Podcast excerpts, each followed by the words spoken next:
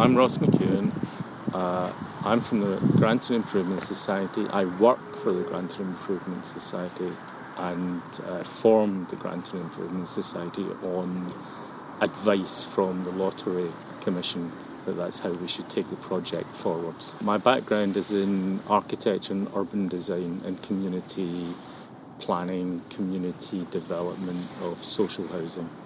My name is Sharon Averbach and I currently um, am a member of the Granton Improvement Society and write ap- applications as lead artist for the Granton Improvement Society. And what's your background, Sharon? Um, I'm I'm an artist by training and I have been in, in a role of being lead artist uh, in well, actually in Wales, but that was quite a while ago. But we've sort of used our own initiative when it comes to Edinburgh, feeling it desperately needs something alternative. Edinburgh Limited, they are now subsumed into E D I Group, and so it's E D I who owns that, but E D I are a wholly owned company by the City of Edinburgh. You would need more than just the walled garden yeah, there's, to, there's to do your pl- project. There, there are two plots. There's plots N and plot Q, and they're parcelled up as one piece for sale. The walled garden sits on its own, and then there's the site next to it, and you actually cannot develop either of them without either as well. They've, they've been up for sale since two thousand eight. Uh, nobody's made a... There have been some interest in it, but nobody has made an actual offer apart from ourselves, the grant, either. Whether it was through joined-up master planning, as it was, or whether it was through Granton Improvement Society, we have made a financial offer to buy the sites. And does your financial offer stack up? Does it stack up for you for as a business? It definitely stacks up as a business, yes. Uh, how do we fund that? Originally it was go- going to be Growing Community Assets who would purchase the site for us through lottery funding. Now with the new change in legislation, it would come through Scottish Land Fund uh, under the community right to buy and making a registration on the land, and so we would have first uh, refusal to buy the land. Why don't you just get a commercial developer involved? Because then we would always have to be paying them money. The idea was that the, the project would never have any lending, never have any borrowing, and so all money that came into the project would always be distributed out to the community. So there would be no money went to another institution to for the borrowing. So what do you want to build on all of this land? The walled garden itself is one point three acres. The site next to it is about one point eight acres. Uh, in the walled garden, in order to preserve it as green space, we plan to run an international garden festival, and on the plot of land next to it we plan to build up to one hundred artisan spaces, workspaces uh, at rent, very low rents. Uh, How would these be constructed? The original idea was that we would use sea containers. The design has developed. We're still going to use sea containers as the foundations because they make good, because they're such strong things in themselves. They make very good foundations, but on top of that, because we're two and three storey buildings, we would have some form of uh, system built construction to make the the other spaces on top of it, and they, they would all be accessible for disabilities as well. There would be no, nobody would not be able to access all that. I mean, we've calculated in our business plan that the maximum rent would be fifty pounds a week. For that's a space which is uh, a sea container, which is what uh, forty foot in length, eight foot wide, and eight foot high. And that includes your everything. That would include your costs of electricity. How would all of these artisan spaces um, be powered? They would be powered, powered through uh, various ways. We've, we're looking at ground source heat. Uh, we're looking at wind turbines. Uh, the original drawings show three wind turbines at the south side of the site. Uh, we're looking at how to use the water from the Forth and use heat exchangers to make hot water from cold water for the swimming pool, for the Lido.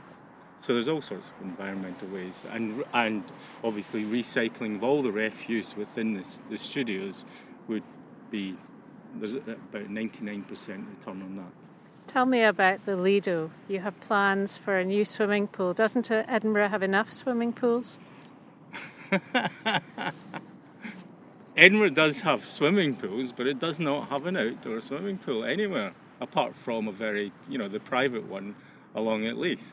And the current trend all across Europe is to do outdoor swimming pools, Lidos. Paris has got them on barges. Uh, Denmark has got them on uh, barges, which in the winter then get frozen over and become ice rinks. So it's, it's just people who say that we're mad, I just think they're mad. Your project includes artisan spaces, a garden festival, garden festival. and a Lido. Yeah. Is there any other aspect of it? No, the well, well, the aspect of it is that by creating a destination, yeah, people will come here. They'll use the promenade. They'll use the facility of the leisure facility.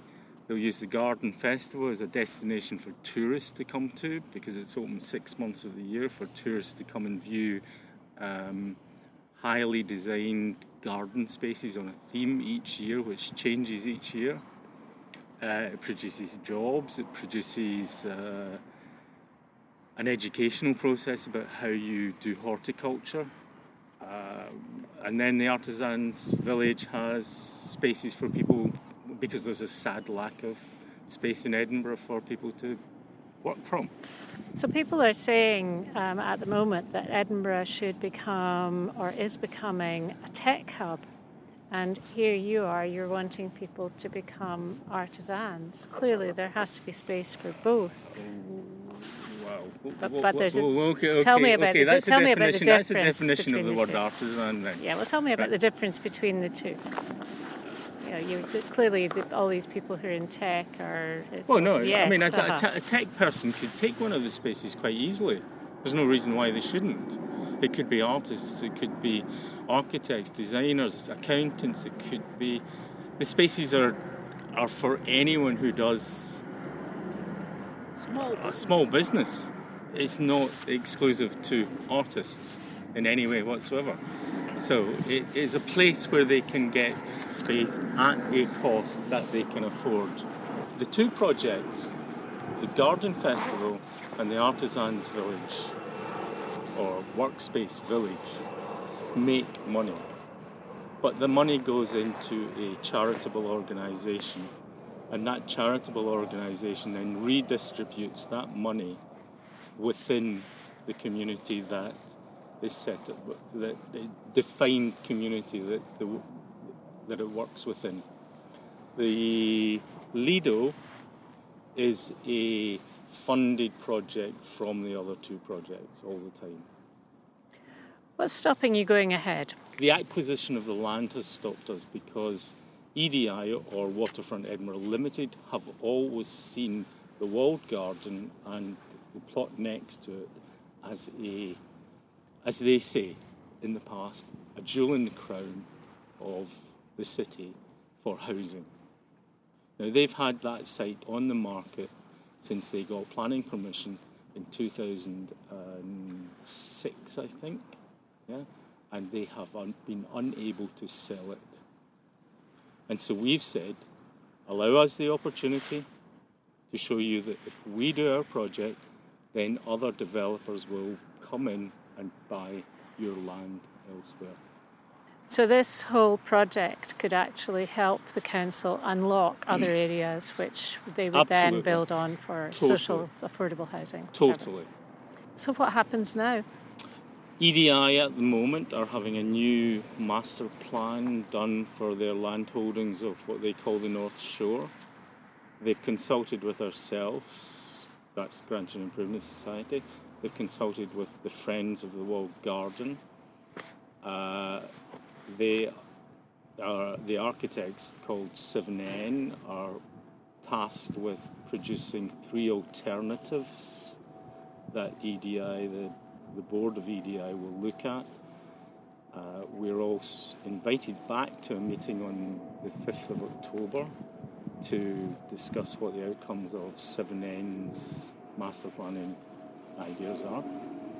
Uh, and our offer still stands on the table that we're willing to buy the site, whereas the Friends proposition is just give us it and you get nothing from it whatsoever.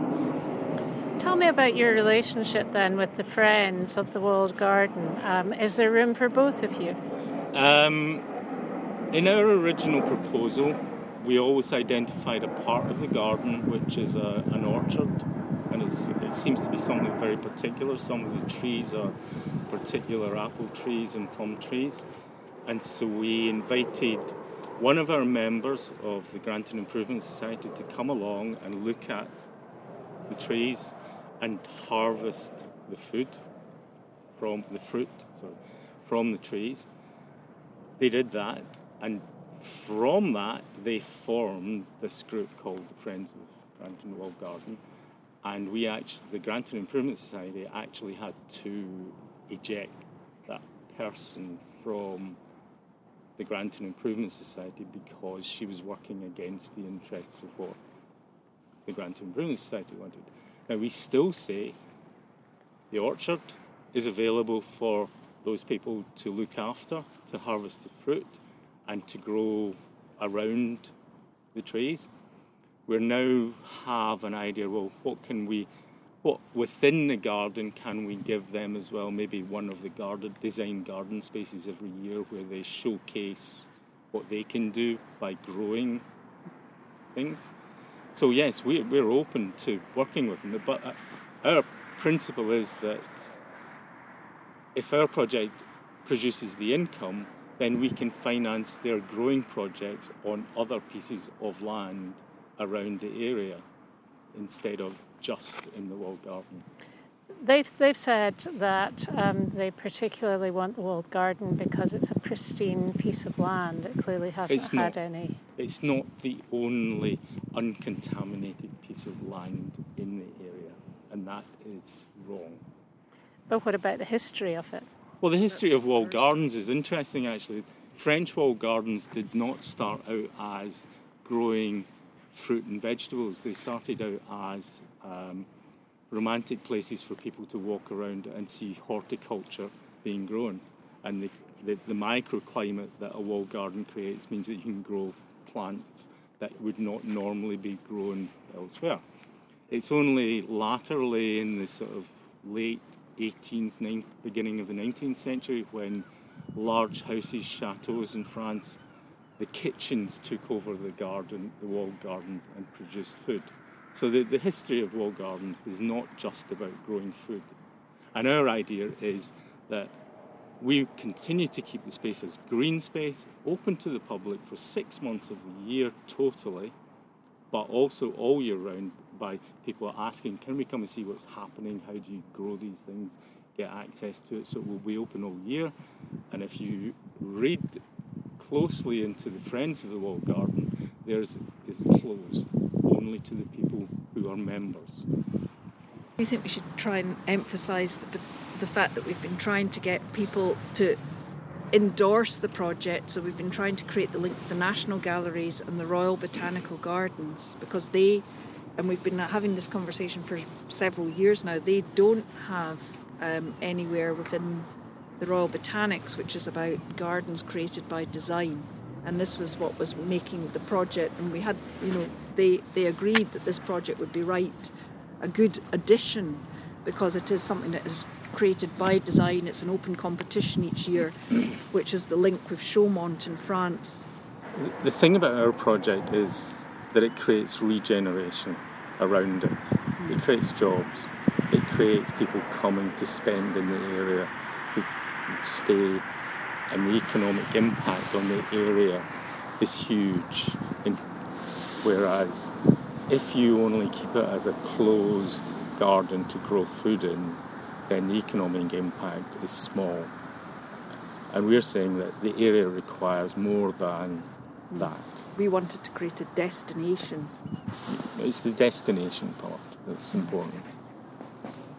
So you create a destination here in North Edinburgh, and that generates more in the way of council tax for the council, so everybody wins. Totally, yeah. We buy the site as well, so they get their their payment. They then get whatever revenue um, that we have to pay in tax for having it. We also have that economic input into the area. Uh, our business plan shows that in, after five years, if our visitor numbers are correct with Visit Scotland, then we have a net income of about five hundred thousand pounds to spend in the area. What kind of things would you spend it on? Local groups would then make applications to us. The charity itself would then say, well, these are our objects. You make an application to us. If you comply with that, we look at it, and if it's what we want, you get the money. We want, it might go back into further ways to create training for people, yeah, and opportunities for young people. Well, not just the young people, all ages, all age groups within the community. But that's, you know, it's supposed to go back to be of benefit to the local area, which is what much of the new development hasn't provided. It's not provided better amenities of any kind. And, you know, in general, if you look at the state of the waterfront, particularly in this area, it it needs a lot of additional public furniture, you know, better lighting throughout the area, lots of things which councils should be responsible for but possibly can't afford. And, it, you know, if it's seen to be coming from the community, maybe that creates a better opportunity for it to be put in place under the current way things are happening. So if you were to sum up your project, how do you sum it up? It's a vision. It's, it's, a, vision. it's a visionary project that should be run by the community through social enterprise. Well, I mean, that's that's a simple way. Mm. Although it's although it was uh, an idea about placemaking and destination, yeah, and to improve tourism and improve the quality of life, hopefully by economic impact for this whole area of North Edinburgh. And we're aware of what it says in the in the master plans for the city. The local development plan says Granton is the one area of the city where there is still scope for development, and we want to show a slightly alternative form of development. All the legislation is now in place, which it wasn't when we started. Um, it's all in place for communities to try and take control. The problem is still, particularly because we're in a city, and a capital city, you know, getting them to release the land. That process is very slow. Nobody wants to take responsibility. And we are trying to say, look, we've already been waiting eight years. We've always been offering you some... We've you always know, offered a, a financial price. Payment for the land. So what have they got to lose, you know? What do you think the reason has been then for the historic stalling, if you like? I mean, that's... They've always thought that that, that pe- those two pieces of land are, and the, the quote is, the jewel in the crown of Waterfront Edinburgh Limited to produce these fifty-four townhouses. And they've never done it. They've never found a developer to pay the value that they wanted. So you have fifty-four houses with, let's be uh, generous, we could say five people in each house. Three-storey townhouses. So two, yeah. f- two hundred fifty people, people could benefit from the walled garden or... No, they're private houses. Mm. Yeah, they, they, they two hundred fifty serve, they serve, people. Yeah, but they serve no useful purpose to the housing shortage. Apart from the people who live in them. Mm. They can go and buy somewhere else at that same price, if not less. Probably. But you're hoping to help many more people. Many more people, yes. The whole community, the twenty-nine thousand people who live in the four community council areas would benefit. Any individual group, any any group, any community group would be able to access the funds that were produced from the two projects. Plus, you would have the leisure facility that was open to the, the kids. Are they adults? Or yes. adults, yes. Because it was meant to be a triathlon. Yeah, it's a triathlon training centre. Edinburgh has more triathlon clubs than any other city in Britain. It's got thirteen at the moment. And they have nowhere to train in salt water or cold water apart from jumping into the Forth itself. And so we were providing two lanes of fifty metres. One would be heated with salt water and one would be cold salt water. So if you were, didn't want to get the cold, you could have a swim in the hot water one. There was an adult swimming uh, sort of recreational pool, and there's a child's recreational pool.